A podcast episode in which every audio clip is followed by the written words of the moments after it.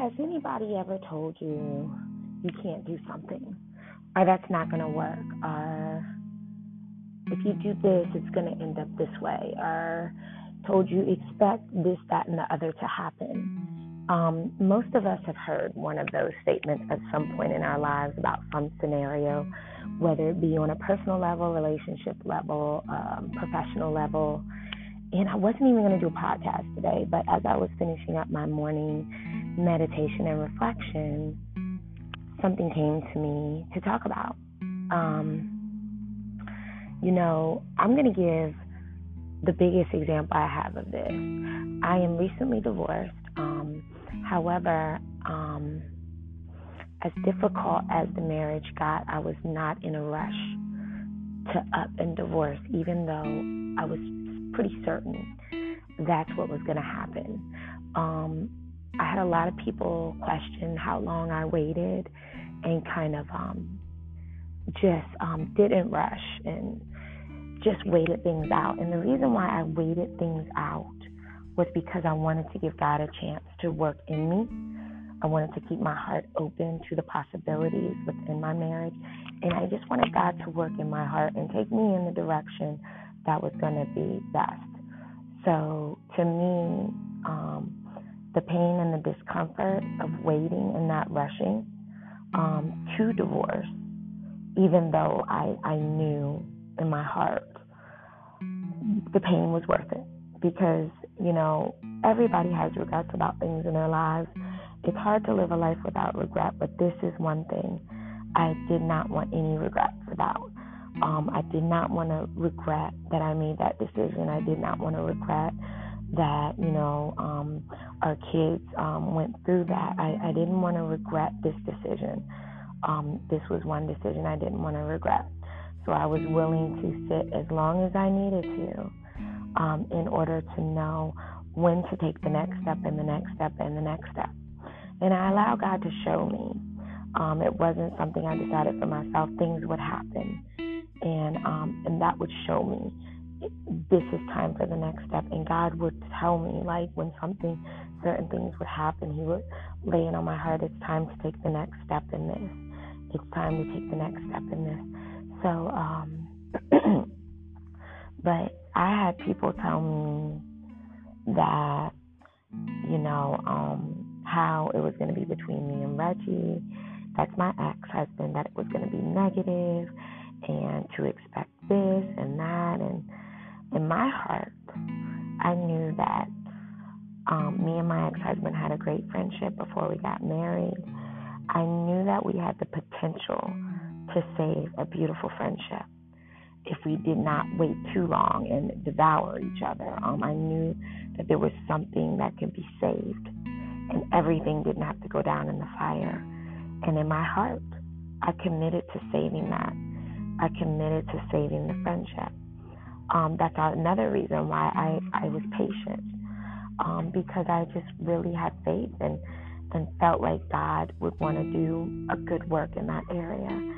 And um, but everybody is still there's people that still tell me they're still waiting for the other shoe to drop, that my story is going to go a certain way. And my story is unfolding in a beautiful way, my divorce story. Um, you know, um, my ex is one of my best friends, and I pray he remains one of my best friends. Um, we, our relationship, our friendship, everything is getting better since the divorce, and um, it is just a lot healthier. And I just want to encourage you to not let other people write your story, whether it be on a professional level, whether it be on a personal level, whether it be um, in your relationships um, my divorce is not going the way people said it was going to go um, because I believed God for something better. And I believe that something better is happening. Um, I, I, I see my kids, they're thriving, and they see something in me and their dad that is just, that is making them happy. And they've talked to me about it. So I know that is something really good happening. Um, in our family and it looks different, but it's just not like people said it was going to happen. And I chose not to believe what people tell me. And even when I share with people, friends, what's going on. They're still waiting for the other shoe to drop. They're still waiting for my story to go like their story went or to go like they thought it was going to go, but it's just not happening. You know, um, it, it's just not going that way. And, um, you know, and I think, you know, when you realize something in your life that's worth fighting for, um, and you make a commitment to fight for it, um, God and all the earth's and heaven's resources will join with you for that to happen. Uh, in saying that, I want to just quickly move over to other areas of life. So that's just a huge example I wanted to put out there that your story does not have to be like everybody else's story. You can write your own story, your own story as an entrepreneur, your own story in marriage, your own story in divorce, whatever, wherever you're at in your life. Don't let somebody else write your story or be the author of your story. Um, you and God author together.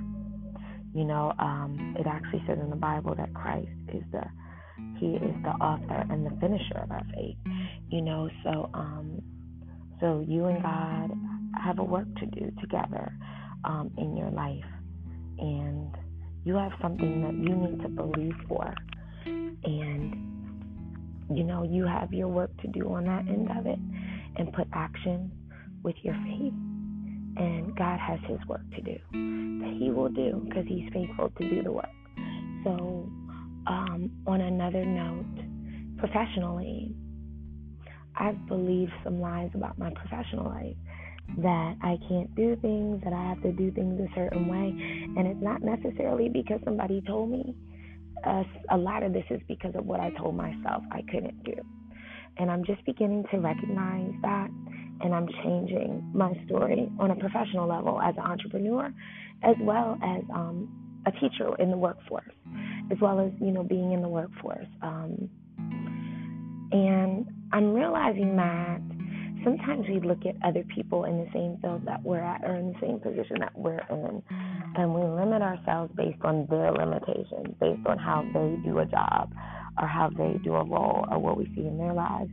And that's something else that we have got to stop doing.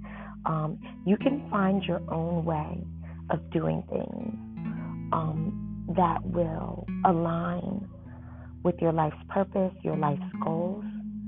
Um, and it can be very different than what that role looks like in another person's life.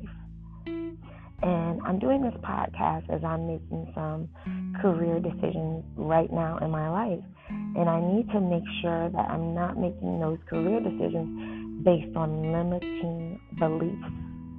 Um, limiting beliefs are when you believe you place limits on yourself because you've told yourself that you can't do this because of X, Y, and Z. Um, And you have to really look at those explanations that you give yourself and really make a determination on how accurate those are. Like, where did you get those explanations from? You know, um, and and sometimes you know it could be some circumstances where it's a fact that you have a certain circumstance in your life that can stop you from doing something. Um, but maybe it's just stop you from doing it a certain way, not necessarily stop you from doing that thing. It's just um, you have to be able to look at it from different directions. There was um, a saying, the owner of a very successful company that I work for used to have a saying, and what was the saying? Um, it's more than one way to skin a cat or something like that. But basically, he was very good, and, and that's what made him a good business owner, um, a successful developer in Virginia, a builder developer in Virginia.